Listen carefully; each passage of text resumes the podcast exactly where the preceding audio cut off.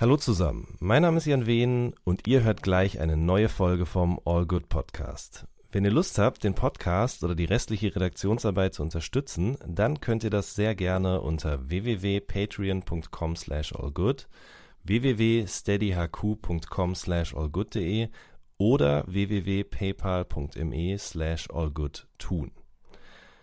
Vielen Dank schon mal im Voraus und jetzt viel Spaß mit der neuen Folge. So good, baby, baby.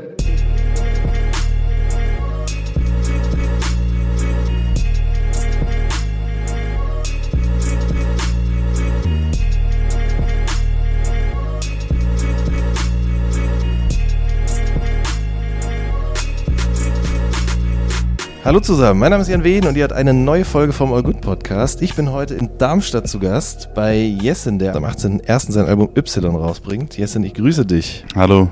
Wir befinden uns hier in einem Studio von Freunden von dir. Ne? Ja, richtig, genau. Äh, äh, Manu, der auch unser Tonmann ist, mhm. äh, also Live-Tonmann, äh, der hat hier sein Studio und teilt das, oder beziehungsweise er ist Teil einer Studio-WG sozusagen mit ähm, Philipp Rittmannsberger, der jetzt als Louis Hill mhm. auch recht erfolgreich Musik macht. Mhm.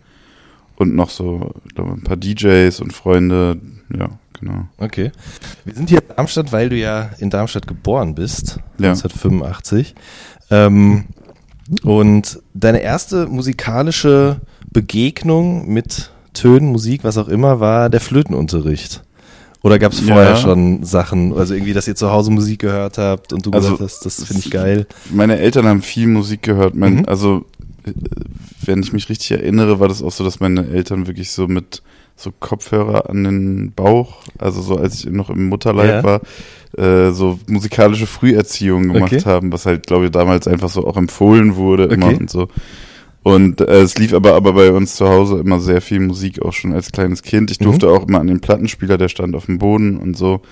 Ähm, was ich krass finde, weil ich habe die Platten auf jeden Fall malträtiert. das finde äh, ich so krass, weil also ich erinnere mich gerade zurück, meine Eltern haben mir das auch erlaubt, aber es war immer ein großes Augenmerk wird auf die Nadel gelegt. Um Himmels Willen, die Nadel, die genau. teuer, wichtig, das, die darf nicht kaputt gehen. Das war, glaube ich, auch so, ja. aber äh, gut, als Kind ein bisschen motorisch schon nicht in der Lage, dieses kleine Nädelchen Richtig. zu handeln.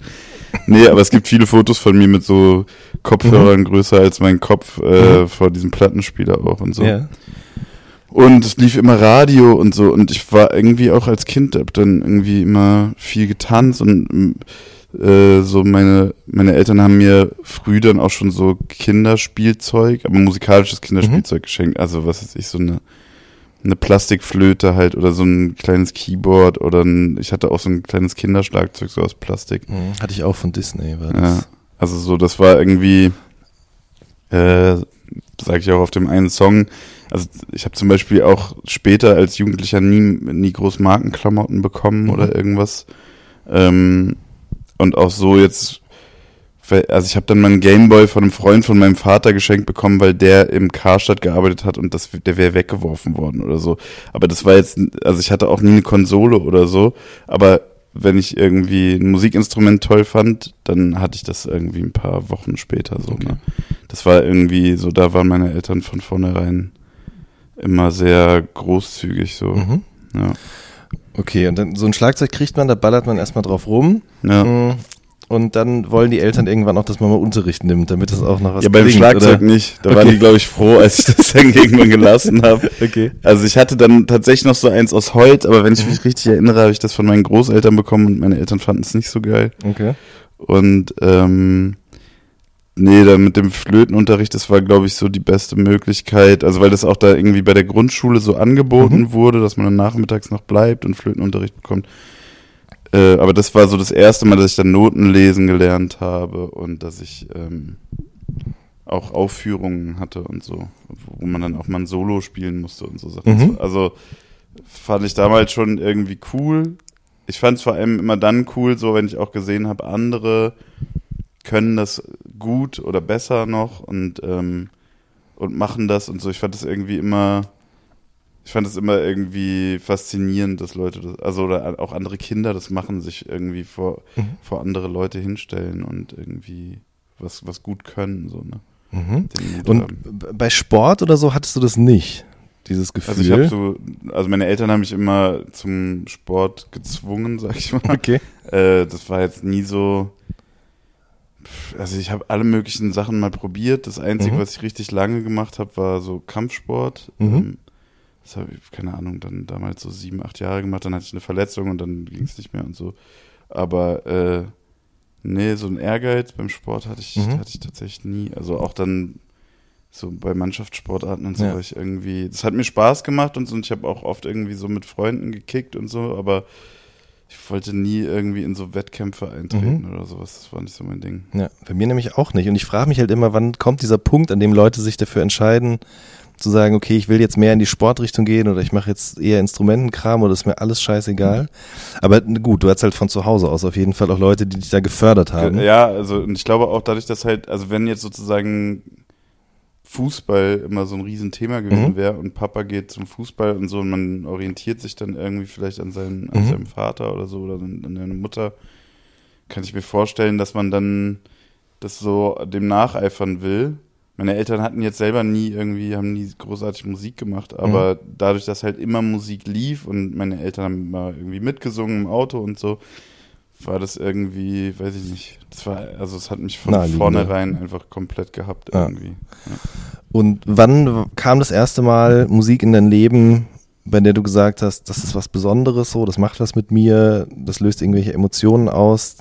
Ja, also ähm, ich habe wirklich immer so Musik gehört und auch so verschiedenste Sachen und so. Also, und ich habe auch vor allem, seit ich Taschengeld hatte, mir immer nur CDs gekauft eigentlich so und ähm, da war dann auch mal eine Take That CD dabei oder sowas. Mhm. Also so, das äh, ging dann irgendwie wirklich kreuz und quer. Aber wo ich so richtig hooked war als allererstes, war glaube ich so mit 10 oder 11 äh, so Techno, aber im Speziellen so Happy Hardcore Zeug. Mhm. Da war ich so Charlie Low Noise und Mental Theo, Dune, Marusha auch noch so ein bisschen und so, das war ja schon eher so Rave, aber das, da, da ich habe dann auch diese Rave-Line-Zeitschrift mir gekauft, wusste alles über chemische Drogen schon so in dem Alter auch. Das hat meine Eltern auch irgendwie nicht so begeistert. Ich habe mir aber auch dann, ich bin dann nachts wach geblieben und habe halt die komplette Mayday live auf Viva geguckt und so, also halt Wahnsinn. so acht Stunden. Mhm ohne halt so richtig zu checken, was die Leute da auch machen und so. Ja. Ich habe so gemerkt, ja, okay, die tanzen da irgendwie, aber was ist das überhaupt und mhm. warum in so einer Halle und und vor allem über den Fernseher ist so Mucke halt, also über so einen alten Röhrenfernseher ja, richtig, richtig bescheuert. Also Natürlich. Also das war ja damals, ich, das muss man auch so rückblickend zeigen, das war schon krass, dass sie das überhaupt gemacht haben. Mhm. Das, ich habe mich da auch nie so wirklich schlau gemacht. Im Nachhinein war das wirklich so eine große Bewegung damals? Also ich also habe so auch ein gefährliches Halbwissen, ja, aber, so aber, doch, aber ich glaube Mayday schon, ne? schon, auch und so. Also es gibt, gab schon neben der Love Parade immer auch in anderen Städten in Deutschland so so so, so Szenen oder Zellen oder was auch immer. Und Mayday ja. war ja, glaube ich, da immer so im Ruhrpott. Genau, also Turbinenhalle in Oberhausen. Genau. Und jetzt ne? habe ich ja, ich habe jetzt äh, dieses Jahr mit dem Jebreur von äh, aus, aus den Niederlanden äh, was gemacht. Ähm, und mit dem mich so ausgetauscht und der macht ja jetzt Rap auf Hardcore-Musik mhm. sozusagen, mhm. wenn man mhm. so will. Eigentlich so ein bisschen ähnlich, was damals so rauskam. Also das war Stimmt, ein bisschen melodischer ja. oft und so, und, aber und der, mit dem habe ich auch darüber geredet und der meinte, es gibt da im Pott hm? und in Österreich noch so eine richtig stabile Hardcore-Szene. Und Krass. da sind Leute auch teilweise 50 und so, die gehen immer noch raven und alles. Also Wahnsinn. Ähm, das heißt, ja, aber das war eigentlich das erste Mal, dass ich so gemerkt habe, okay, so ein Genre mhm. fixt mich voll an und die, ich will wissen, mhm. wie die Szene dahinter aussieht mhm. und so. Also halt nicht so reflektiert, aber das war, die Neugier war auf jeden Fall voll entflammt. Hast du dann auch äh, dich dementsprechend angezogen oder versucht, nee, Klamotten in die Richtung nee. zu kriegen? Okay, das noch nee, nicht. irgendwie, das war auch, also ich kann es nicht mehr so genau differenzieren, ne? aber das war dann so, das hat sich so richtig überschnitten mit Rödler im Hardrein-Projekt. Mhm. Also, also dann, das kam dann zeitgleich ungefähr. Ja. Ich habe eine Zeit lang beides gleichzeitig mhm. gehört und dann irgendwann hat halt äh, Moses gewonnen. So. Ja. aber ähm, das war eigentlich so zeitgleich ungefähr und der Klamottenstil war halt damals eh schon so ein bisschen so, ja, äh, heute würde man sagen Streetwear, damals mhm. war es wahrscheinlich so Graffiti-Police oder sowas. Mhm. Halt so. Ja. Stimmt. Okay, aber warum, warum Moses und nicht dann eben, was zeitgleich aufkam, die Fantas? Fantas kannte ich von vorher schon. Ja. Also da, okay. da hatte man auch, oder hatte ich dann auch so mit Freunden mit acht oder neun, die waren ja wirklich schon so ein, zwei Jahre später am Start. Da war dann so, man konnte halt das Fanta 4 Album auswendig, man konnte aber halt auch das Badesalz Album auswendig und so. Das war eher so auf so einem, mhm das hat, war für mich damals gar nicht so ein musikalisches Ding, sondern es war eher so, die waren ja auch so ein bisschen geckig und so. Mhm. Und dann Im Grunde war ja Dieter auch eigentlich ein, ein Sketch sozusagen, ja, genau. der am Ende aufgelöst genau, wird. Ne? Ja. Äh, ganz kurzer Einwurf, äh, dein liebster Badesalz-Skit oder was heißt Skit, Uff, Sketch? Schwierig. Ähm ich, also an welchen ich mich immer irgendwie gut erinnern kann, ist dieser Headbanger. Da gab es einen. Aber ich, ich kann es dir ehrlich gesagt nicht mehr so genau sagen. Ich habe nämlich auch, ich habe mir das nie wieder angehört, mhm. diese alten Sachen. Bewusst, aber weil ich nicht, ich will nicht mhm. die, also weil ich fand es damals richtig geil und so und ich will es nicht kaputt machen. Ja. Also ich habe die dann nochmal jetzt live gesehen und es mhm. ist einfach nicht mehr so mein Humor leider. Ähm, da, das war neues Programm, aber es war einfach nicht mehr so für mich mhm. irgendwie so das Ding. Aber die alten Sachen würde ich mir jetzt, glaube ich, einfach nicht nochmal anhören. Ja, ja macht verstehe. sich, glaube ich, was kaputt. Okay, also, aber die kannte man und man kannte die Fantas, aber. Ähm, aber die, genau, die Fantas waren eigentlich eher, gib mir deinen Saft, ich gebe dir meinen. Mhm. Als Kind überhaupt nicht gepeilt, worüber die reden, aber war witzig so. Klar. Ne? Und bei ja. RHP war es halt so, das darf ich, glaube ich, nicht hören. Das, und das war dann auch so. Ich habe das halt heimlich gehört mit Kopfhörern immer äh, wenn meine Eltern zu Hause waren, habe ich nur die drei Songs von der Platte gehört, wo nicht Fotzenlecker gesagt wird und mhm. so. Das waren welche? Äh, äh ähm, keine ist. Genau. Ähm, ich glaube, nee, Mama Platzer davon durfte man nicht. Ah, es gab noch zwei andere Songs. Ich weiß es aber gerade auch nicht. Auf der zweiten Platte ging es ein bisschen einfacher. Auf mhm. der ersten war schon sehr heftig mhm. und auf mhm. der zweiten gab es dann so ein, zwei Türkisch, konnte man, glaube ich, auch so hören. Mhm.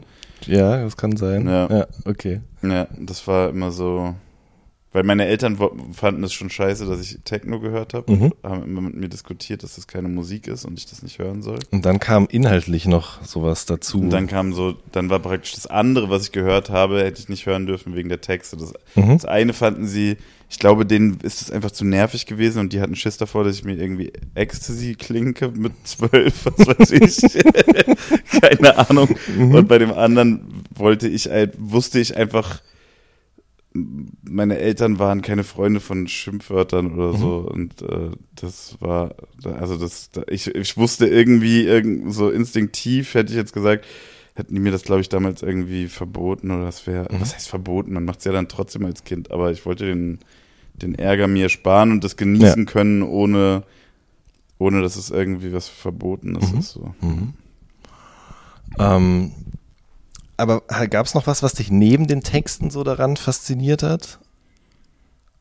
Ja, also ich fand diese Sache mit Stefan Raab damals, muss ich sagen, und finde mhm. ich auch bis heute sehr gut. So, mhm. das war irgendwie, weil ich damals auch schon das Gefühl hatte, dass der, also so, man kannte Stefan Raab von Vivasion und es war auch irgendwie witzig und mhm. dieses mit der Ukulele und so.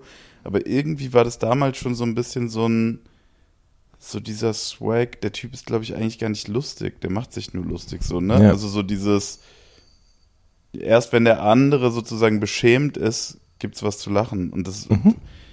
ich fand das damals schon nicht so geil und so. Und dann war halt so dieser Beef, den die dann damals hatten. Aber das war ja ohne Internet noch so, man hört das dann in einem Interview oder man liest es im Interview ja. Monate nachdem es passiert Richtig. ist. So, ne? Also das war so, da waren die wahrscheinlich schon vor Gericht, mhm. keine Ahnung. Und dann hat man das gehört oder so oder gelesen und das war dann so, oh, ich muss alles darüber rausfinden. Und mhm. dann irgendwie, weiß ich nicht, halt äh, damals keine Ahnung, alle möglichen Interviews aufgesaugt und so. Und da fand ich schon krass, dass Moses da irgendwie immer so eine Persönlichkeit war. So, so eine, mhm. also er hat ja auch mal so einen Tankstellenwart irgendwie eine reingehauen, äh, weil der seine Kreditkarte nicht akzeptieren wollte. Das weiß ich gar nicht mehr, okay. Das, ja. ja, und das waren alles so Sachen, da habe ich so gemerkt, so, der sagt irgendwie auf dem, bei der Musik was und mhm. der, der ist auch so. Mhm. Und das war halt vorher, ich habe halt voll viel Musik gehört vorher und man hat auch Musikfernsehen gesehen, aber das war immer so reine Promo. Also mhm. das habe ich damals nicht so gecheckt, aber für mich waren Musiker praktisch nicht so Persönlichkeiten oder so, sondern das war halt Musik und die wurde von Leuten gemacht. Ja. Und auf einmal hat man dann irgendwie, oder für mich war das dann so, da ist so ein Typ und der ist ja wahrscheinlich in echt noch viel krasser als in der Musik. So, das war irgendwie. Mhm. Und dann habe ich so gecheckt, ah, okay, das ist im Rap anscheinend immer so. Und in also anderen Rap gehört, Tupac irgendwie entdeckt und äh, also deutschen Rap dann auch so nach und nach, aber das war dann eher ein bisschen später, aber so Fujis dann zum Beispiel auch mhm. äh, gecheckt und so. Und das war dann irgendwie so, ich habe halt, also musikalisch hat es mir voll gefallen, das hat mich auch so wahrscheinlich an so Sachen erinnert, die meine Eltern gehört haben, aber mhm. ähm, ich fand vor allem irgendwie so dieses Ding, dass das so gehaltvolle Musik ist, einfach krass, dass es halt nicht nur um Liebe ging, sondern man auch aus seinen eigenen Ängsten oder seinem eigenen Gefühlen einfach einen ganzen Song machen konnte, die nur einen selbst betreffen eigentlich so, ne? Mhm. So, das hat mich, fand ich schon, fand, mochte ich irgendwie von Anfang an. Mhm. Ähm, es gibt ja diese zwei Lager, genau wie es die bei den Fantas auch gab. Leute haben gesagt, das finden wir gut, so wie du oder eben ich auch, aber auch Leute, die gesagt haben, ah, das ist uns mir zu prollig, das ist mir zu amerikanisch, lautete auch die immer Fantas so. Fantas oder RHP? Äh, eine RHP tatsächlich. Mhm. Gibt es auch immer wieder diesen Vorwurf. Ähm, Dabei ist es eigentlich so dass das Realste, was es zu dem Zeitpunkt gab. Ja. Und ich meine, wenn man sich die Sachen von Moses, die danach kamen, anguckt, auch auf eine gewisse Art und Weise. Ja, also, also geteiltes Leid 1, ja. finde ich, ist immer noch so brutal ehrlich. Auch mhm. wenn es dann teilweise vielleicht aggressiv ist und so und er das so mhm. heute bereut oder so. Aber mhm. zu dem Zeitpunkt, ich glaube dem das immer noch hundertprozentig, dass er mhm. genau so damals das empfunden hat, auch so die Welt gegen ihn. Das mhm. war ja auch zum Teil so. Mhm. Und er war ja zusätzlich auch noch Geschäftsmann und das ja auch dann irgendwie erfolgreich. Und dann gab es offensichtlich ja auch immer wieder, er war ja nicht umsonst ständig im Rechtsstreit, mhm. Leute, die da Dinge anders gesehen haben als er so, ne? Und mhm. das, ob wer da jetzt recht hat, ist ja wurscht, aber dann irgendwie, ich kann das schon, schon verstehen, dass er dann damals so Musik machen wollte. Und ich weiß nicht, wenn man die jetzt hört, ich kann, kann mich da schon irgendwie mit identifizieren. So. Mhm. Nicht in jeder Situation, aber das, so gesehen, ich finde das auch immer, ich fand das immer real. Ich habe das auch nie in Frage gestellt. Bei den mhm. Fantas war aber von vornherein klar, dass es ein Gag ist. So. Mhm. Mhm. Da war, also da hat, sich ja die Frage gar nicht gestellt, was sind das für Typen. Weißt du, so das auch mhm. für, für mich als Kind damals, das war einfach, die waren lustig angezogen, die Videos waren ganz witzig. Ja, und dann auch so, sie ist weg und so, was dann ja dann später kam und so, ja, keine Ahnung. Also das, mhm. ja, kann man ja alles machen, aber ich brauche mir kein Interview mit denen angucken, wenn ich die Musik gehört habe. Und bei, bei Moses war das irgendwie so, ich will wissen, was, warum der das so sieht, warum ja. ist der so wütend eigentlich die ganze Zeit und so, ne? Also das ist halt. Ja, klar, ja. auf jeden Fall. Ähm, Gab es zu der Zeit denn auch schon Rap hier aus Darmstadt? Also ich meine, du hast die Musik gehört und dann fängt man ja an, du hast gerade gesagt Tupac und ähm, Fujis und so weiter und so fort, aber guckt man dann auch, gibt es auch Sachen hier aus der Ecke oder war das noch gar nicht Thema irgendwie? Hm, also ich habe das dann so mitbekommen,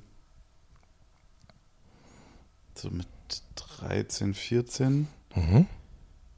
Ein äh, also der Sohn ein, äh, von Freunden meiner Eltern war so ein bisschen, also auch als ich ein Kind war, war so ein bisschen wie so ein großer Cousin für mich. Mhm. Man hat sich nicht so oft gesehen, aber der war paar Jahre älter als ich oder ist ein paar Jahre älter als ich und ähm, irgendwann habe ich mitbekommen, dass der DJ ist und dann äh, habe ich aber damals auch noch nicht so richtig gecheckt. Also wusste schon, okay, die legen Platten auf auf Partys, aber ich habe nicht ge gecheckt, dass DJing im Rap nochmal so ein eigenes Ding ist. Mhm. Das habe ich dann so durch ihn eigentlich kapiert. Äh, weil ich ihn dann irgendwann mal getroffen habe, so wirklich so in der Stadt, war ich irgendwie nach der Schule unterwegs oder so und er war dann so, am Samstag bin ich da und da, mhm. äh, weiß ich noch, vorm Schloss hier, war von der SPD oder von den Jusos so, ein, so eine Jam, mhm. Samstag nachmittags irgendwie. Komm da mal vorbei und so, und dann kannst du mal gucken, was ich mache. So war das halt irgendwie. Und dann bin ich da hingegangen, mega aufgeregt gewesen und dann habe ich eigentlich sozusagen durch ihn an einem Nachmittag alle Leute vorgestellt bekommen, die in Darmstadt Rap gemacht haben. So. Mhm. Und es war aber immer so, ja, guck mal, das ist der, das ist der und so. Keine Ahnung, die hat es wahrscheinlich nicht gejuckt, ist halt ein kleiner Junge gewesen, so. Die waren alle ein paar Jahre älter. Mhm. Ähm, aber dann habe ich da einen Nachmittag mir das angeguckt, dann gab es da Breakdancer und Rapper und so und mit vielen davon hatte ich dann später auch dann zu tun. So zwei, drei Jahre später habe ich ja dann angefangen, selber ein bisschen Mucke zu machen. Mhm. So ab 16 bis 20 oder so hatte ich dann eigentlich mit allen irgendwann mal was zu tun. So. Mhm.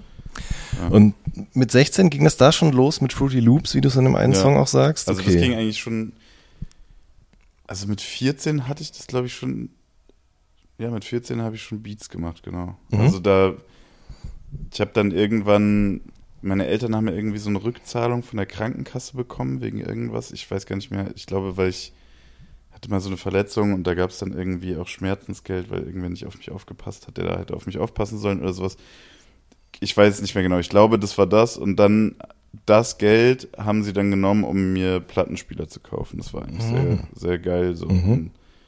Zwar so billig Zeug war das, aber das war irgendwie egal, weil ich da Fruity Loops hatte und ich habe dann halt gecheckt, ah, man kann irgendwie DJ sein und man kann so samplen und alles. Mhm. Und ähm, dann hatte ich Plattenspieler und dann ging es eigentlich voll los. Oder dann habe ich halt, also dann habe ich Beats gemacht, dann habe ich so ein Tape gemacht, äh, was übers MC-Forum zustande kam, mit so einem Rapper aus Aachen und einem DJ aus Braunschweig. Die sind dann irgendwie nach Darmstadt gekommen. Wie hießen die beide? Ne, das ist okay, gut. Aber ähm, habe ich so ein Tape mit denen damals gemacht und die waren dann eine Woche, mhm. haben die da bei mir gepennt, so in Darmstadt.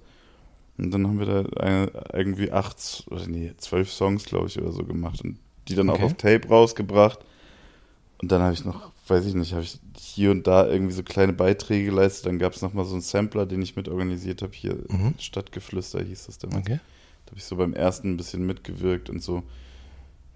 Ähm, ja, das war dann so die Phase so 16 ungefähr. Und dann mit 18, 18 habe ich dann so das erste Tape gemacht, wo ich dann gemerkt habe, ah, okay, man kann das auch ein bisschen cooler machen, alles und so mit einem Kumpel zusammen. Was heißt ein bisschen cooler? Mm, ja, das erste war halt so unbedarft. Das war, mhm. ich habe da gar nicht so, ja, okay, der, der will auf den Beat rappen, okay, cool. Mhm. So, da habe ich mir noch keine Gedanken darüber gemacht, ob ich den Beat überhaupt cool finde, den mhm. ich da gemacht habe und ja. ob man den vielleicht noch ein bisschen besser machen könnte oder so. Mhm. Und das war dann so das erste Mal. Und da waren dann aber auch andere Einflüsse. Das war dann so 2003. Da war dann, hatte ich das Cannibal Ox Album mal gehört und habe gecheckt.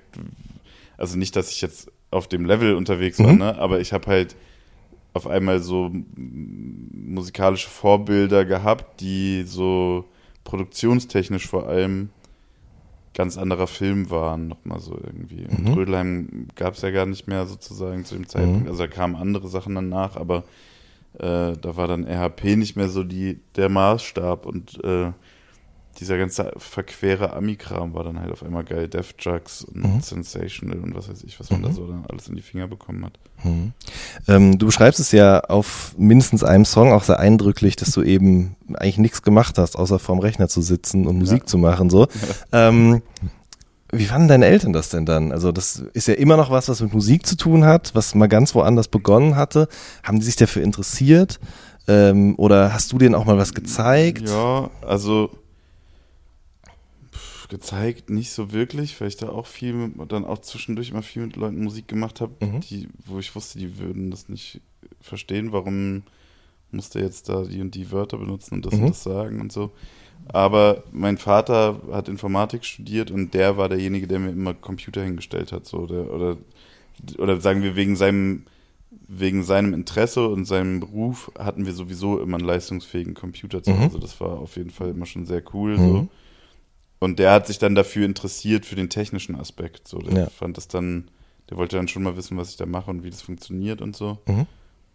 Aber ähm, das war jetzt auch nicht so, dass die gesagt haben, so scheiß drauf, was der macht. Aber ich glaube, die haben einfach gemerkt, ich mache da was, was ich mag und ich verbringe meine Zeit nicht sinnlos. Irgendwie mhm. bin ich ja produktiv und so und kreativ. Und das war für die, glaube ich, auch okay. Und also und darüber hinaus habe ich bei meinen Eltern in der Firma auch gearbeitet. Also so, das war dann. Ähm, also der sitzt nicht nur vor dem Rechner und macht Musik. Ich habe dann dort vor dem Rechner gesessen. Ja. Aber ich habe viel vom Rechner gesessen in meiner Jugend, ja.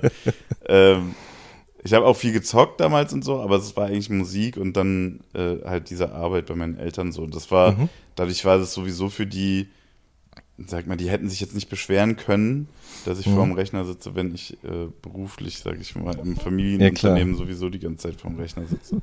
Hast du eine Ausbildung dann gemacht auch? Nee, nee. Nee, okay. Nee, das war, also ich habe mir relativ früh so HTML, Photoshop und so beigebracht Aha. und dann damals so äh, mittelständischen Unternehmen Webseiten gebaut und sowas. Mhm. Ja. Ja. ja. Auch unter anderem, das hast du mir an anderer Stelle schon mal erzählt. Ach so, ja, das war, das war im Schülerpraktikum. Ja. Da, da war ich, ähm, da konnte ich das schon ein bisschen und da war ich dann, welche Klasse ist denn das dann? Mit 14 oder 15 macht man Boah, wie, Aber welche glaub, Klasse ist man dann? Siebte, so achte? Siebte, ja? achte. Genau. Da war Schülerpraktikum, da war ich in so einer Werbe-, äh, Werbe oder Webdesign-Agentur, mhm. ich weiß es nicht mehr genau. Und kam da an und die, der erste Auftrag war irgendwie so irgend so eine Kontaktseite für American Express und dann war so, ja, und dann haben wir da noch so von so einem Musiklabel von 3P und mir ist so die Kinnlade runtergefallen, ne? Und dann durfte ich da, ich weiß ehrlich gesagt nicht mehr genau was, ich glaube, die haben die neu gestaltet und ich durfte bei dieser Neugestaltung helfen und so. Mhm. Und das war der Übershit. Also, und dann habe ich eine signierte CD von Moses bekommen weil die dem das erzählt haben irgendwie. Habe ich ihm dann, als ich ihn jetzt dieses Jahr dann endlich mal persönlich getroffen habe, auch, mhm.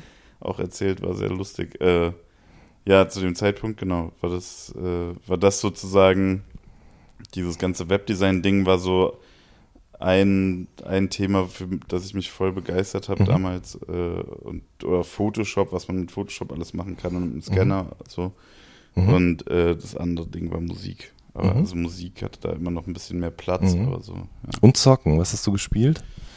Ähm, Counter-Strike eine mhm. Zeit lang. Half-Life fand ich damals mega. Finde ich auch bis heute eins der geilsten Spiele gewesen. So. Mhm.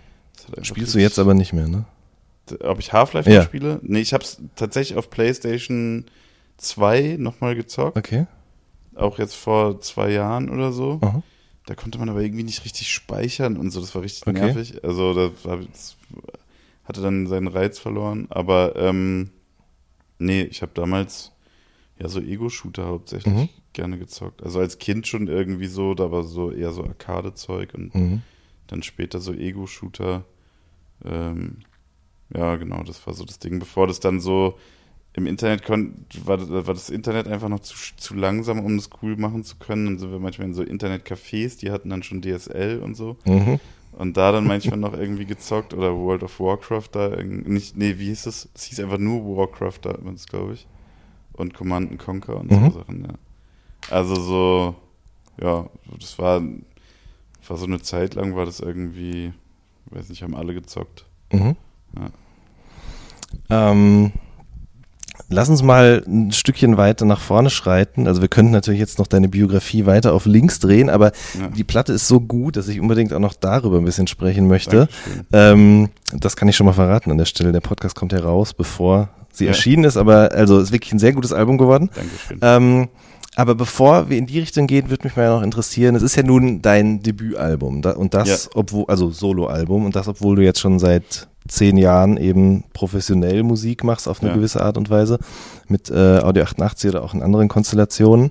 Ähm, normalerweise macht man das ja nicht. Man, man, bringt so ein erstes Album ja viel, viel früher raus, bevor ja. man sich sozusagen in anderen Konstellationen die Hörner abgestoßen hat. Aber mich würde mal interessieren, gibt's für dich, wenn du so zurückblickst, wir haben jetzt schon ein bisschen über musikalische Anfänge und auch Vorlieben gesprochen, gibt's für dich gute erste Alben, wo man so sagt, so das waren richtig gute Debütplatten. Ja, voll. Zum Beispiel. Also vielleicht kannst du mal so drei rauspicken und vielleicht was dazu erzählen. Moses Pelham, geteiltes Leid 1. Mhm. Ähm, Warum? Also. Also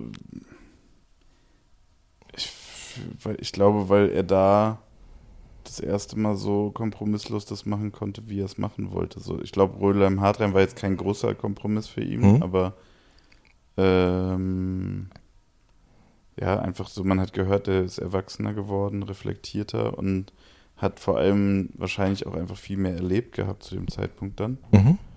Mhm. Und also mich hat es musikalisch und inhaltlich total abgeholt damals und voll nach, bis heute nachhaltig geprägt. Mhm. Also 1985 ist eigentlich mein Versuch, einen Song zu machen, wie Moses ihn gemacht hätte damals so. Also ich finde, es hat funktioniert. Ich musste ja, auf jeden Fall cool. sofort daran denken, ja. ja. Ähm, ähm, ja, dann, ich finde das, also Nas Ilmatic finde ich, auch mhm. wenn das jetzt so, das ist ja abgedroschen, das zu sagen, aber das ist, finde ich, immer noch ein krass, krasses Album. Erstens, weil es nicht so lang war, wie Alben damals waren. Stimmt, ähm, ja. Das war ja. kürzer, der hat sich sehr kurz, mhm. äh, also, oder was heißt, der hat es nicht kurz gefasst, sondern er hat es halt, er hat halt komprimiert aus. Kompakt war es, ja. Optimum, ja. würde ich sagen, so. Mhm. Und äh, ich, also ich finde es auch immer noch krass, einfach, wenn man das hört, dass der Typ, ich weiß nicht, wie alt er war, 18, 19 oder so. Irgendwie so um den Dreh, ja. Ey, was der da für Wörter benutzt und wie er, wie er bestimmte Sachen in Bilder malt und so, ist mhm. einfach ist heftig. Und, ähm, oh, jetzt darf ich nichts Falsches sagen, aber das erste LP-Album, mhm. äh, fuck, wie heißt es denn nochmal? Na, wo Deep Space 9 mm drauf ist, ja. auch zum Beispiel. Mhm. Ähm, das war damals so die, die absolute Offenbarung auch so, als das rauskam. Das Warum? War, naja, weil das war irgendwie, das war so weit weg von allen Konventionen, die man dann so mit Rap verbunden hat zu dem mhm. Zeitpunkt. Äh, der hat ja so alles Mögliche gesampelt, die Drums, das Drum-Programming war teilweise so, der hat halt damals, das ist jetzt so ein bisschen nerdig, aber der hat halt damals so triolische Kicks mit Sechzehntel Kicks gemacht und sowas, also was eigentlich, was man nicht gemacht hat einfach mhm. so. Das war, äh, das es gab überhaupt keinen Anlass, das zu machen, sozusagen, weißt du? So, es hat halt, und er hat halt einen Weg gefunden, sowas zu machen und dem dann noch in seinem Rap durch den Flow und durch das Thema, was weiß ich zum Beispiel, hat halt diese, diese, dieses Drum-Programming genutzt, um eine Stimmung zu transportieren, um eine aggressive Stimmung zum Beispiel zu transportieren. Gar nicht über den Drum-Sound und so. Und das so Sachen, das war damals schon so, ey, wie hat der das gemacht? Warum hat das so eine krasse Atmosphäre? Warum klingt das so geil? Und auch die Vocal-Produktion damals. Vielen Leuten war das zu viel Delays und zu viel Reverbs und so. Mhm. Ich finde das bis heute geil. Das hört man auch auf der Platte bei mir, finde ich. Also, weil es so, das macht halt aus der Stimme auch ein Instrument so. Und das, ja. ähm, das, so Sachen hat er damals gemacht, die fand ich einfach, das hat mich voll umgehauen damals. Das war richtig, also das hat so richtig tief gesessen. Das war so, krass, sowas will ich irgendwann mal in meinem Leben machen. So, das mhm. dann auch bis zum Erbrechen gehört, diese Platte. Also Studiert und dann auch selber ja. versucht, so ja, was in die Richtung. Ja, okay. Und dann merken, okay, es klingt aber nicht so. Genau. Weitermachen. Ja, okay. ja irgendwie schon. Also es war schon immer so unerreichbares Idol mäßig mhm. so, mhm. produktionsseitig vor allem. Ähm, und ist es auch irgendwie bis heute. Also das ist schon, ich habe mich verabschiedet von dem Gedanken, irgendwann mal sowas hinzukriegen vom mhm. Sound her, weil es eben nicht so technisch ist, wie man dann denkt, so, sondern es gehört einfach auch viel ja, Geschmack, Gefühl dazu, was man dann mhm. vielleicht einfach nicht kopieren kann. Aber also LP ist ein, einer so der Rap-Götter, finde ich so, dass mhm. der, der auch, glaube ich, einfach sehr viele Leute beeinflusst hat, die das vielleicht auch nicht mehr so abrufen können oder so, aber so New York Rap ist, glaube mhm. ich, schon war Def Jux schon so ein, so ein Meteorit irgendwie so damals. So. Mhm. Mhm. Mhm. War das für dich denn dann jetzt auch eine große Herausforderung, dass man jetzt mit dieser Soloplatte rausgeht und das logischerweise ja auch so gelabelt wird und Leute dann eben so auch draufschauen, ah okay, das ist jetzt diese erste Platte ja, ja, von Jessin. Wie fängt man dann denn überhaupt an? Ich meine, wir haben uns, das haben wir festgestellt, als wir den Termin hier festgezurrt haben, vor ungefähr genau einem Jahr, äh, das letzte Mal gesehen auch. Das ja. war bei euch im Studio in Berlin. Ja, ja. Ähm, und laut deiner ähm, Social Media Promo-Kampagne hast du jetzt ja ungefähr dieses eine Jahr an der Platte gearbeitet. Ähm, aber gab es auch schon vorher Ideen, die dann jetzt ihren Weg auf die Platte gefunden haben? Oder? Eigentlich nur eine. Okay. Also, nee, wobei das stimmt nicht. Ein, eine Song-Idee, Junks Mhm. Die gab es länger, die war aber mal ganz anders ausgerichtet. Mhm. Ähm, und nie so mit Madness ist vorher mhm. entstanden. Da war die ganze Zeit nicht klar, was wir mit dem Song machen. Okay. Der ist vor zwei Jahren, glaube ich, entstanden. Mhm. Und ähm, genau, aber der Rest ist alles im letzten Jahr passiert. Und es war auch so, also ähm, ich habe immer wieder so Solo-Kram gemacht, aber den dann immer wieder verworfen. Mhm. Ich meine, es gab mal EPs, gab es auch, auch, oder? Zumindest ja, du hast mal eine. sowas äh, Altlasten hieß, das war so Lost ja, Tapes mäßig. Genau, ja. Ähm, das finde ich aber nicht mehr repräsentativ, mhm. auch nicht mal mehr so richtig für die Zeit. Also inhaltlich auch nicht und so. Ähm, ja, und dann, also ich hatte so einen Moment, da wollte ich irgendwie, das hat, da hat sich so angefühlt wie, okay, wenn ich das jetzt nicht an, in Angriff nehme, dann werde ich das nie wieder machen. So. Mhm. Mhm. Und das war letztes Jahr so im Sommer ungefähr. Und dann habe ich mich hingehockt und wollte und wollte und es hat nichts, also nichts gefruchtet, nichts funktioniert. Mhm. Und dann habe ich ähm, mich mit Tua getroffen, oder aber eigentlich nicht verabredet, sondern durch Zufall getroffen und dann haben wir uns irgendwie zusammengehockt und er hat mir so erzählt, dass er gerade an seinem Album arbeitet und wie der Fortschritt ist und so. Und dann habe ich ihm so mein Leid geklagt, dass ich nicht vorwärts komme und dann hat er mir und dafür bin ich ihm echt richtig dankbar. Der hat mir zwei Stunden lang den Kopf gewaschen. Richtig krass. Also einfach nur mit Ratschlägen hat mhm. mir alle seine Systeme und Tricks erzählt, die mhm. er so angesammelt hat, mit denen er so seinen kreativen Prozess äh, antreibt, wenn er eigentlich keinen Antrieb gerade hat. So. Mhm. Und das war, also das war Gold wert. Danach, ich bin tatsächlich danach äh, ins Studio, also in unser Studio, habe mich hingehockt, habe zwei, drei Sachen, die er mir gesagt hat, die ich machen soll, gemacht und ab dem Zeitpunkt ging's. Also es war. Die wirst du jetzt wahrscheinlich hier nicht verraten, die Sachen, nee, oder? ich weiß nicht, wie, wie geheimniskrämermäßig okay. er damit umgeht. Also eine Sache, das kann ich aber mal sagen, weil's, weil ich finde, dass es äh, auch für Leute, die jetzt keine Musik machen, mhm. hilfreich ist, wenn man so ein Thema hat, was einem wichtig ist und weil man so Angst hat vor dem Thema.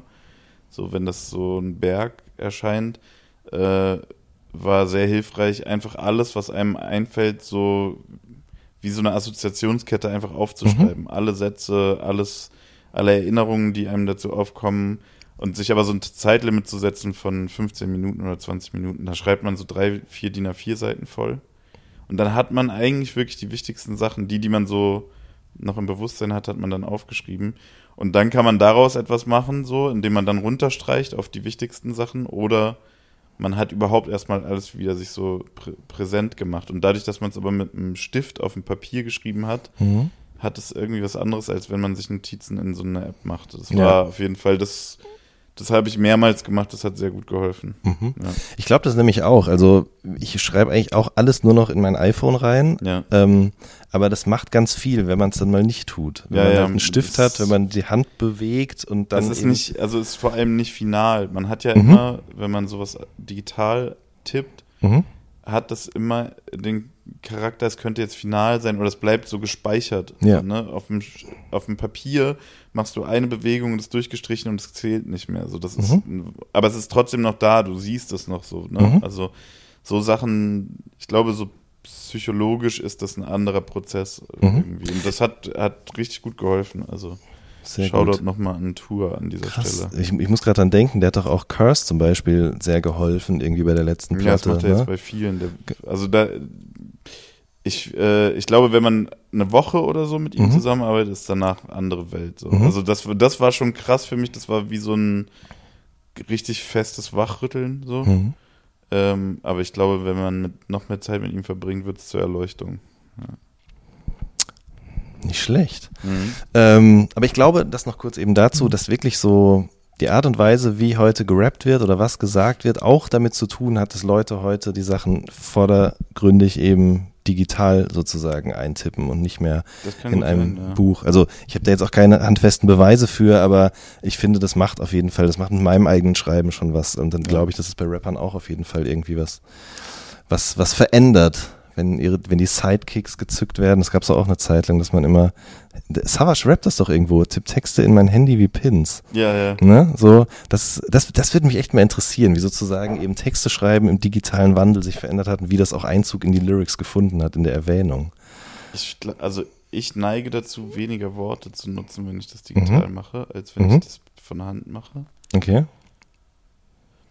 ich weiß nicht, vielleicht ist es so, ist es wirklich so dieses, es muss perfekt dann sein oder so und man, oder man lässt dann mehr Freiräume. Also, äh, ein, ein Rap-Kollege, ich will den jetzt mal nicht namentlich nennen, weil ich nicht weiß, ob er will, dass, dass man weiß, dass er so arbeitet, der schreibt sich eigentlich nur noch die Endreime auf und den Rest hat mhm. er mehr oder weniger im Kopf und freestylt das so bei der Aufnahme. Mhm. Das ist unfassbar beeindruckend, weil Krass. es immer noch großartige Texte dann sind. So.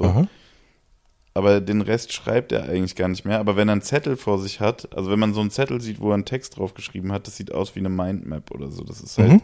Mhm. Mhm.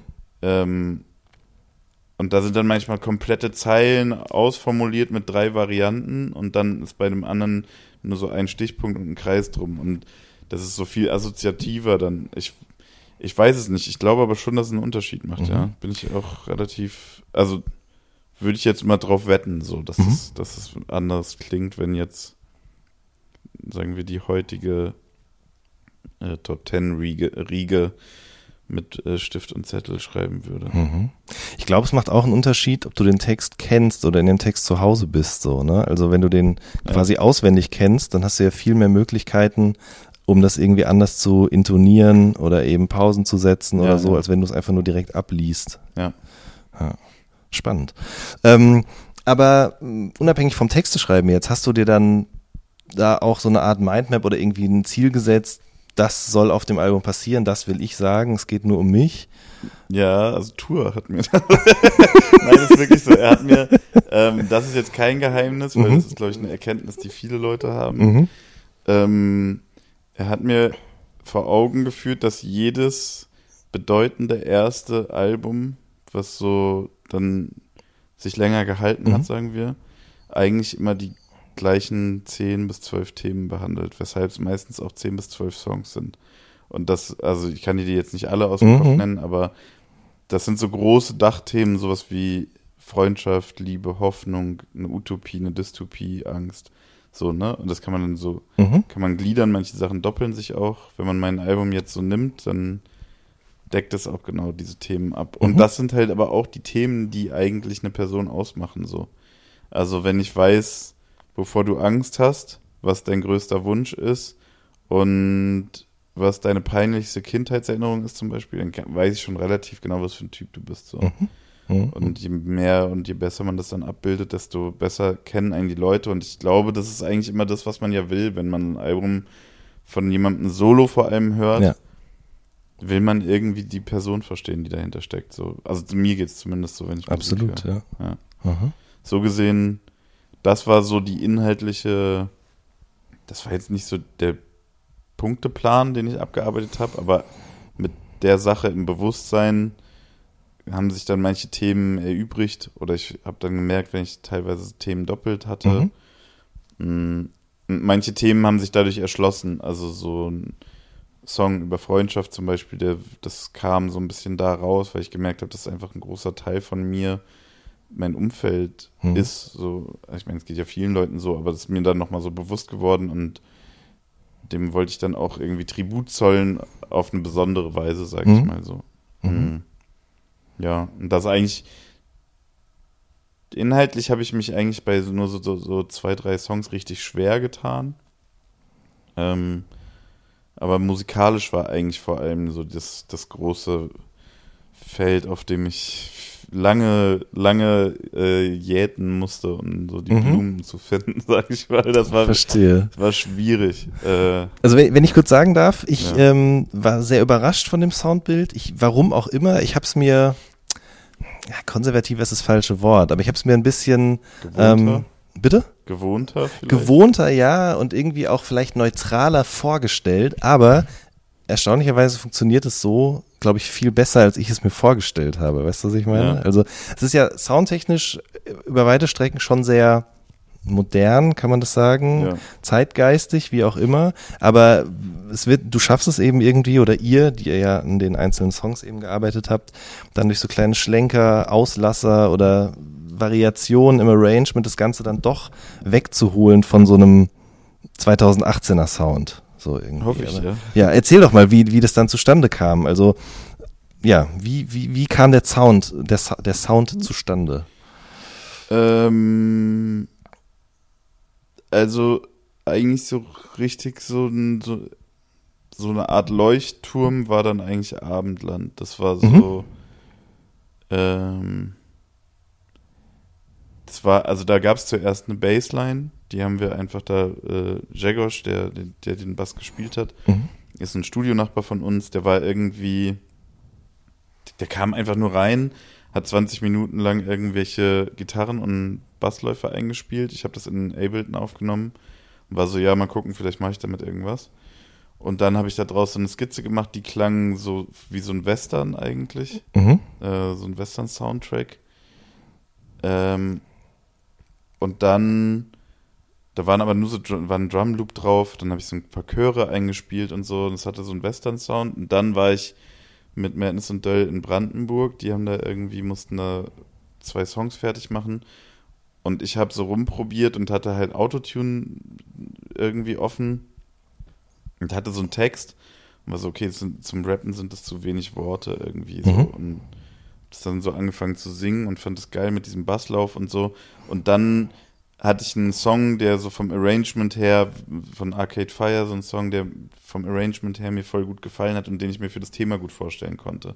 Hab's aber selber nicht hinbekommen. Und dann habe ich über, äh, über Farhot dann Philipp Schwer vorgestellt bekommen, mhm. mit dem ich das Album ausproduziert habe. Zwischendurch hat Konrad noch so Akkorde eingespielt. Konrad Bettcher von der Casper Band. Genau. Und der richtig. auch, wie heißt dein Soloprojekt? Minneapolis, ne? Minneapolis, ja, genau. Ja. Ja. Okay. Ähm, und dann hat Philipp sozusagen, dann habe ich Philipp meinen Stand geschickt mhm. und war so, ja, das und das, aber ich weiß nicht, ob das geil ist und hier das einfach nochmal wiederholen, das ist nicht langweilig und so. Und er war so, ja, Digga, ich mach mal. Mhm. Und dann hat er mir so zwei Tage später dieses Ding zurückgeschickt und ich saß wirklich da und hatte so ein bisschen Pipi in den Augen, weil es das erste Mal war, dass ich so dachte, krass, auf dem Level will ich landen. Genau so. Mhm. Und bei dem, bei der Detailverliebtheit und den Arrangements und so. Und dann, dann ging es ganz gut so nach Ausschlusskriterium. Mhm. So, das ist einfach so, okay, das, den Beat werden wir nie auf das Level kriegen, deswegen passt der nicht. Oder mhm. das Thema passt nicht, weil man das so musikalisch gar nicht widerspiegeln kann. Mhm. Mhm. Und, ähm, das heißt nicht, dass ich die Sachen nicht irgendwann noch mache, aber da, so wurde dann praktisch irgendwie so ein Rahmen für das Album draus und dann konnte ich sehr gut entscheiden, was reingeht und was nicht. Mhm. Ich finde es total spannend, wie du dann erzählst, wie das jetzt sozusagen aus so einer Bassline eben dann so ein ganzer Song ja. wird und so verschiedene Leute was dazu beisteuern. Aber es gibt natürlich auch die Leute, die sagen, äh, der macht jetzt auch Musik, so, ne? Und Musik mit Anführungsstrichen. Ja, ja. Warum nicht wie damals? Ich meine, du hast mit äh, Helen und mit äh, Josi auch schon darüber gesprochen im ähm, deine Homegirls Podcast, aber ja. mich würde es schon auch nochmal interessieren, weil du sagst ja auch an einer Stelle auf der Platte so, wie wichtig dieses Album ist und was das auch mit dir machen würde, wenn man das dann vor die Wand fährt, jetzt das ganze ja. Ding, weil man so viel da reingelegt hat, so viel Liebe, so viel musikalische Referenzen, Ideen, Zusammenarbeiten und so weiter und so fort. Was macht denn das mit einem, wenn dann Leute sich das anhören und sagen, oh, da hätte ich mir jetzt aber mehr erwartet? Also das, glaube ich, gab es noch nicht mit mehr erwartet. Mhm, okay. Glück. Also oder ja, warum also, macht er nicht weiß, wie damals? Meinst, ja. Warum, warum nicht wie sonst? Ja, oder wie sonst, genau. Ja. Das ist, das trifft es wahrscheinlich am besten, ja. Ähm, ja, in einem gewissen Maße kann, kann ich das halt so abhaken und da schade für euch. Also mhm. Also so, weil jetzt nicht, weil mein Album, ihr verpasst mein Album, mhm. sondern wenn man so Musik hört, ey, das, ich kann mich damit nicht identifizieren. So, mhm. ich bin da, ich, ich habe das auch bei, also auch in meinem Freundeskreis gibt es Leute, die so Musik hören und sagen so, ey, ich das und das ist mir zu anstrengend oder das und das. Mhm. Verstehe ich auch voll so. Ich, aber das ist halt nicht mein Flavor und ich kann das nicht so. Ich finde es halt. Also ich finde, dann sollen die Leute wenigstens so nerdig anfangen zu dingen. Mhm. Und dann so sagen, okay, warum klingen die denn so? Wovon kommt das? Weißt du, dann, mhm. wenn die mir dann alle Def Jugs Releases nennen können, dann ist alles cool so. Dann kann mhm. ich, kann ich auch, mache ich auch diesen Rumpelscheiß, so, weißt du? Dann, also so, dann, dann verstehe ich oder akzeptiere ich auch, dass jemand sich dann so beschränkt. So. Mhm. Oder was heißt beschränkt, aber dann ist er ja nicht mehr beschränkt. Dann gräbt er halt in die Tiefe so. Ja. Aber wenn jemand einfach nur das nimmt, was aus dem Wasser ankommt, ist so langweilig, so, weißt du? Also mhm. ich kann mir nicht vorstellen, zu sagen, so, das und das höre ich mir aus Prinzip erst gar nicht an. Ich höre mir halt alles an. So. Also, weißt du, wenn, hm? wenn du mir jetzt sagen würdest, ey, dieser eine Helene Fischer-Song ist aber echt krass, Logo mache ich den direkt an, so, hm? weißt du, so und wenn er dann wirklich krass ist, dann ist es auch vollkommen okay für mich. Es fickt nicht mein Weltbild, so, mhm. weißt du? Und mein Musikverständnis sowieso schon nicht. Und das ist halt eher, ich finde es eher schade, wenn Leute sich da so beschränken. Mhm und sich Neuem so verweigern. Sie müssen es ja nicht gut finden, so, aber immer diese Forderung nach dem schon Bestehenden ist so, also jetzt mal so, weißt du, abstrahiert, wenn das das Kulturverständnis ist, dann will ich nicht wissen, wie das Weltverständnis ist, weißt du, wenn so, weil das ist halt konservativ, was mhm. anderes ist es nicht. So, ja, klar. Und ähm, ich, keine Ahnung, ich finde es halt, ich finde es, ich finde es halt langweilig. Also ich finde, ich finde es nicht langweilig, so Musik zu machen, aber so Musik zu hören finde mhm. ich langweilig. Und ähm, ich habe jetzt auch, weißt du, das Album, da waren ein paar Sachen davon waren halt ein Krampf und manche Sachen waren gingen voll leicht von der Hand. Mhm. Und ich habe jetzt auch Bock, einfach wieder so ein paar Songs zu machen, wo, wo ich einfach auf den Beat rappe und dann, so, wird, dann schicke ich das rüber und dann macht der Produzent dann nochmal was. Und dann singe ich da vielleicht noch einen Hook ein und dann ist mhm. gut. So, dann muss da auch nicht nochmal jemand vorbeikommen und eine Gitarre spielen oder so. Aber bei dem Album wollte ich einfach bei manchen Sachen, wenn ich eine Idee hatte, die probieren und ich habe echt richtig viel verworfen. Also ich habe mehr als doppelt so viel für dieses Album gemacht, als jetzt drauf gelandet ist. So. Mhm. Aber ich wollte halt alles probiert haben, bevor ich es dann nehme, so weißt du. Mhm. Äh, du hast irgendwo auch gesagt, dass du sehr viele Zweifel hattest, sehr viele Überraschungen es irgendwie auch gab und ja. sehr viel Endorphine im, im Rahmen der Entstehung dieser Platte. Was für Zweifel gab es denn zum Beispiel? Ja, ob ich die überhaupt machen soll. So. Mhm. Also da fing es an und dann also ich habe ja auch eine Verpflichtung in meiner Band, so das heißt, ich konnte, also das war jetzt nicht so, dass ich sage, ey, ich kling mich mal aus, fuck it, so das war jetzt, also mir war bewusst, dass ich, wenn ich mich auf mein Soloalbum konzentriere, ich da Verständnis abverlange von äh, mhm. mindestens einer Person, eigentlich von zwei Personen so und bin voll glücklich, dass ich das bekommen habe, aber es ist nicht selbstverständlich und ich, also für mich war das so, wenn ich das schon mache, dann muss es halt auch gut werden. So, dann muss ich zumindest damit zufrieden sein. Ob das dann andere Leute gut finden, das darauf habe ich keinen Einfluss. Mhm. Aber ich für mich muss das dann gut finden. Und da gab es immer wieder den Punkt, wo ich dachte, ey, vielleicht lasse ich es einfach so, weil wenn ich das nicht an den Punkt kriege, wo ich es gut finde, dann habe ich hier deren Zeit verschwendet, so weißt du. Und mhm. damit fing das schon an, aber dann halt auch einfach bei einzelnen Songs, dass ich einfach unsicher war, auch teilweise, ob ich mich so öffnen soll oder ob mhm.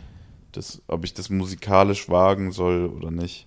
Mhm. Ähm, ja, diese Unsicherheit, also die hört jetzt aber auch nicht auf. Also das ist jetzt nicht, mhm. weil das Album fertig ist, so dass ich sage, ja, ich fick damit alles. So, das auch, mhm. Also ähm, die Selbstkritik ist äh, zuweilen das Anstrengendste gewesen an der, an der ganzen Nummer so. Mhm. Ja. Ähm, ich ich habe neulich irgendwo einen Tweet gelesen, auch, ich glaube von Lara Fritsche vom Süddeutsche Zeitung, Magazin, die auch geschrieben hat, am, am Buchschreiben ist so, dass das, das Geilste ist eigentlich die Idee, alles danach ist halt wirklich harte Arbeit. So. Mhm. Das, ich meine, das ist glaube ich auch was, was Künstler grundsätzlich sehr oft sagen, aber ich glaube, das stimmt auch. Also die Idee, das zu machen oder die Idee zu haben, ist das eine, aber eben es dann auch umzusetzen und ja. dahinter zu stehen und sich selbst sozusagen zu trauen, dabei ist nochmal was ganz anderes. Ja. Das Problem ist ja auch, die Ansprüche von außen sind eine Sache. So, ja, mhm. die, ich wusste ja, als klar war oder so, als ich gemerkt habe, ich werde da jetzt andere Songs machen, als die Leute von mir erwarten, mhm. gab es diese Anspruchshaltung von außen nicht so wirklich. Mhm. Also, weil da war ja, da war klar, entweder enttäusche ich die oder ich überrasche die. So, mhm. es gibt nur die zwei Möglichkeiten, darauf habe ich keinen Einfluss. So, das ist dann sehr persönlicher Geschmack einfach. Mhm.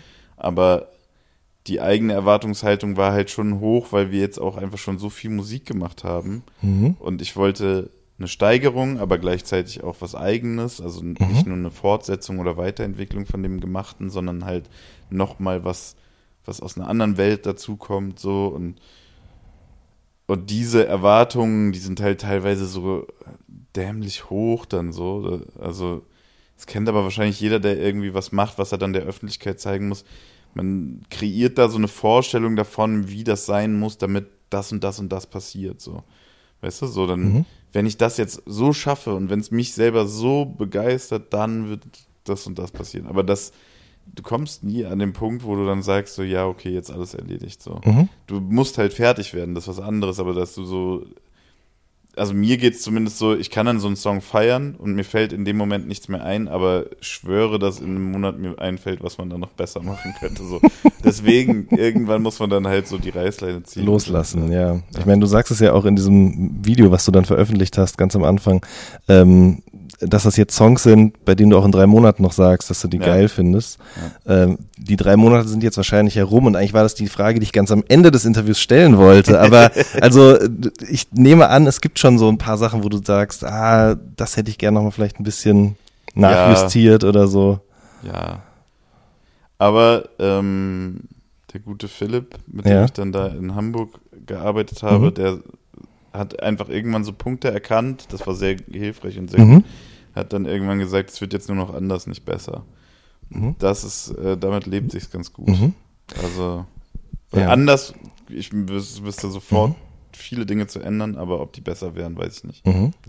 Der Philipp hat ja mit ganz vielen Leuten auch schon Musik gemacht. Mhm. Unter anderem zuletzt auch, also mit Get Well Soon zum Beispiel, äh, mit Tim Bensko, mit Sammy Deluxe auch, habe ich gesehen. Ja, ja. Ich glaube, man, er, er, will gar nicht, dass man die alle mal so runternennt. okay, aber Finn Kliman, den kann man schon nennen, ja. oder? Mit dem ja, hat er ja. eben an dem Album nie gearbeitet. Mhm. Aber ihr seid euch dann nie über, nie über den Weg gelaufen im Studio? Äh, nee, aber wir hatten danach dann mal so ein bisschen Konversation okay. über äh, mhm. Messenger-Dienste. Okay. Ähm, ja, ja. Nee, das war eigentlich im direkten Anschluss. Also das war, mhm. okay. äh, als Philipp damit fertig war, kam noch ein, so ein, der arbeitet auch als Mischer, dann hat mhm. er noch was gemischt. Und ähm, dann kam mein Album, ja. Mhm. Okay. Ähm, du sagst auf einem Song auf der Platte, äh, ich hoffe, Opa wäre stolz auf mich.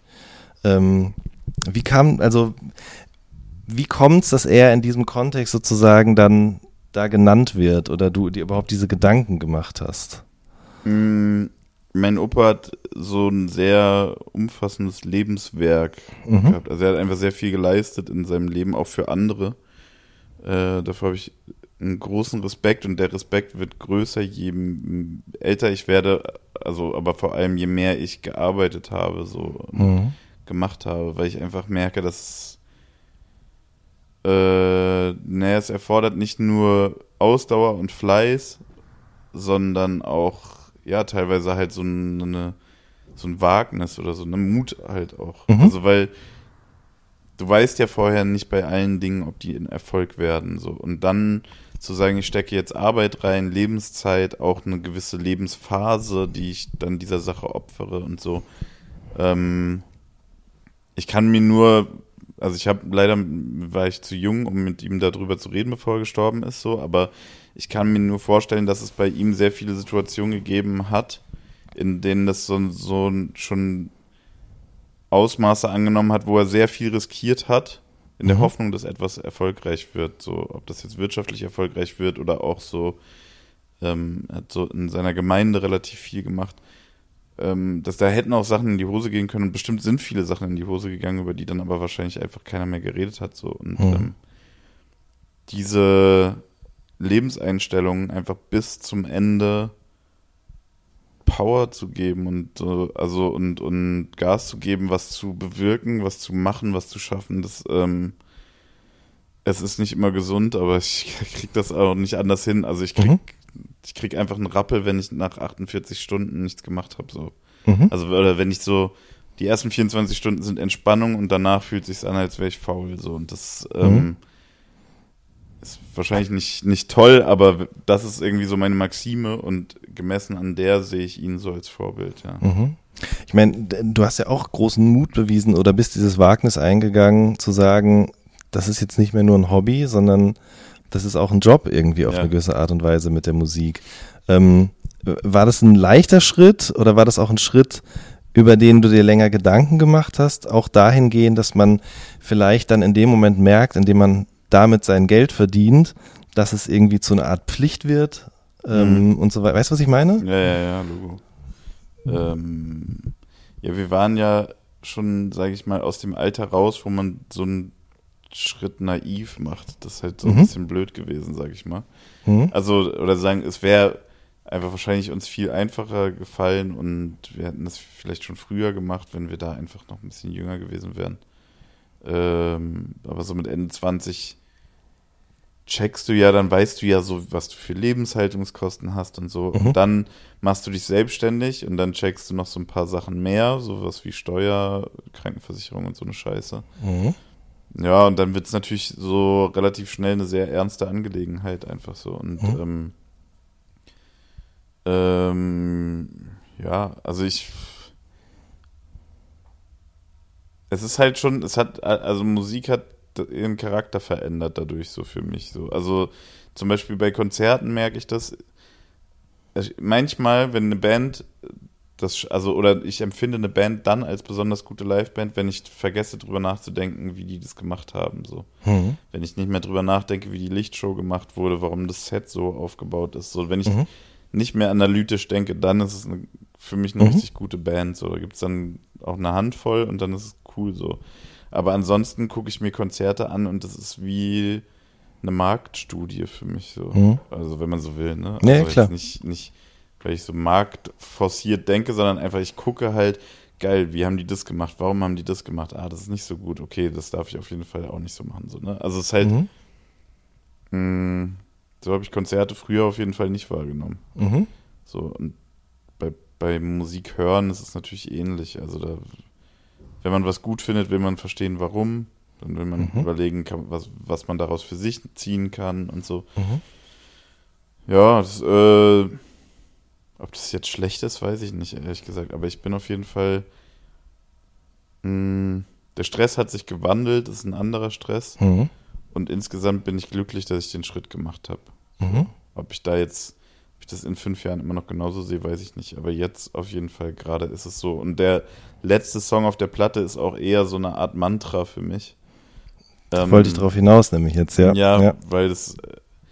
Also ich habe jetzt auch einmal Feedback bekommen, es haben ja schon ein paar Leute das Album hören können, mhm. so durch jetzt Promo.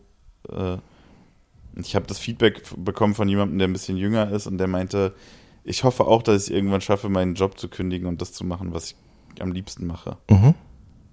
Und ich habe es nie so als Anleitung gemeint. So natürlich, wenn das, wenn es dich glücklicher macht, dann macht das halt so, weißt du, dann mhm. das Risiko ist es wert, so wenn es dir damit mhm. besser geht. Aber so war es eigentlich nie gemeint. Eigentlich wollte ich das so, also oder für mich war es wirklich eher so, ey, ich muss das für mich irgendwie mal so in Worte fassen, dass wenn ich wieder wackel, mir das anhören kann und weiß, warum ich es mache. So, das war mhm. eigentlich so der Grund, warum ich diesen letzten Song so geschrieben habe. Mhm. Das ist eigentlich ein schönes Schlusswort, aber wir sind noch nicht ganz fertig. Nee. Ja, du sagst, ich kenne durch die Mucke auch Seiten an mir, die weniger berauschend sind. Ja. Ähm, was meinst du damit? Also Dinge, die du über dich selbst beim Schreiben herausgefunden hast oder? Ja, also ja? Das, das zum einen, zum anderen diese mh, mm, der Umgang mit Aufmerksamkeit und mit äh, Zuspruch so, mhm. Wenn man, auch gerade wenn wir jetzt so viel live gespielt haben und so, ähm, dass, dass einem das nicht zu Kopf steigt oder beziehungsweise zu merken, dass einem das zu Kopf steigt. Mhm. Das Ganze in Kombination dann auch mit einem Lebensstil, also den ich jetzt zum Glück nicht mehr so pflege, aber sehr lange so gepflegt habe, wo eben auch Alkohol und Drogen ständig verfügbar sind und so.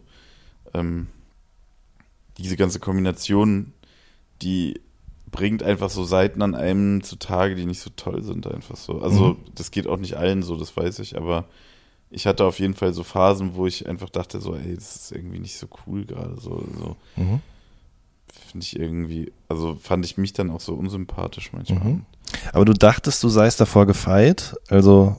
Ja, man macht sich da keinen Gedanken drüber, erstens, weil man, also, oder ging mir zumindest so, weil man lernt dann Leute kennen, die sind vielleicht so, mhm. die sind die haben Erfolg und sind berühmt so. Und dann lernst du die persönlich kennen und merkst so, boah, der ist irgendwie mega unsympathisch. Aber dann denkst du, mhm. was ist ein unsympathischer Typ so. Mhm. Und dann ähm, hat man selber irgendwie Erfolg, also relativ gesehen, aber äh, dann passiert das und du merkst so, da kommen Leute und die interessieren sich für dich und die kommen danach und holen sich ein Autogramm und das schmeichelt einem alles total mhm. und ist auch eine krasse Belohnung für den Hassel, so, weißt du? Mhm. Mhm. Ähm, das ist, und das will ich überhaupt nicht bestreiten, dass das dann irgendwie auch was ausgleicht, was vorher einfach so an Lebensstandard auch oft dann flöten geht, so für die ganze mhm. Nummer, so. Und dann hast du das alles und dann merkst du so, oh, das ist irgendwie für, ich mache mich davon auch ein bisschen abhängig vielleicht oder so, ne? Mhm. Also so von dem Gefühl, von diesem mhm. Feedback oder ähm, will ich mich darauf so einlassen, wann, wann, wo, wo ist eigentlich meine Privatsphäre und so. Also mhm. so, das sind dann halt so Sachen, nicht, dass wir jetzt die ganze Zeit von Paparazzi verfolgt werden, glücklicherweise Klar. nicht, aber mhm. alleine, was man in Interviews erzählt oder was man, mhm.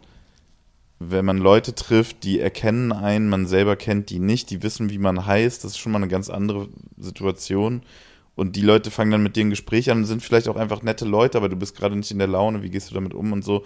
Das sind alles Situationen, die du erst reflektierst, wenn du merkst, dass du dich da falsch verhalten hast, fand ich so. Also mhm. für mich war das so. Mhm. Ich habe mir da vorher nicht so Grundsätze abgesteckt, nach denen mhm. ich mich verhalten wollte und die meisten Sachen musste ich irgendwie einmal falsch machen, bevor ich gemerkt habe, dass ich das so nicht machen sollte. Mhm.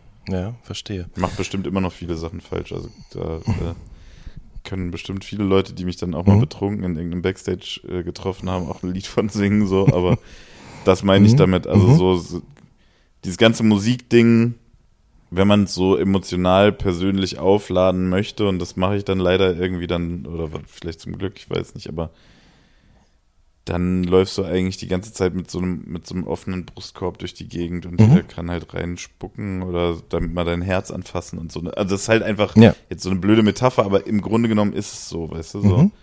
Ist, glaube ich, was anderes, wenn du jetzt Mucke machst, wo du sagst, da gebe ich sowieso nichts von mir preis. Ja, das wollte ich gerade sagen, weil ja. wir am Anfang über Take That zum Beispiel sprachen. Ich, die haben sich sicherlich auch alle gewandelt, aber zu dem Zeitpunkt waren die eben einfach eine Castingband, die Sachen gesungen hat die und die sie nicht selber geschrieben haben. Aber du sagst es ja eben, ich habe jetzt das Zitat tatsächlich auf meinem Zettel auch nochmal gefunden. Wenn ich das hier verkacke, lässt mich das nie wieder los.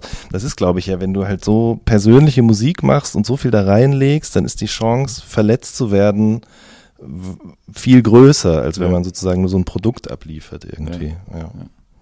Auf jeden Fall. Ähm, wie hätte das Album wohl geklungen, wenn du Audio 88 nie kennengelernt hättest?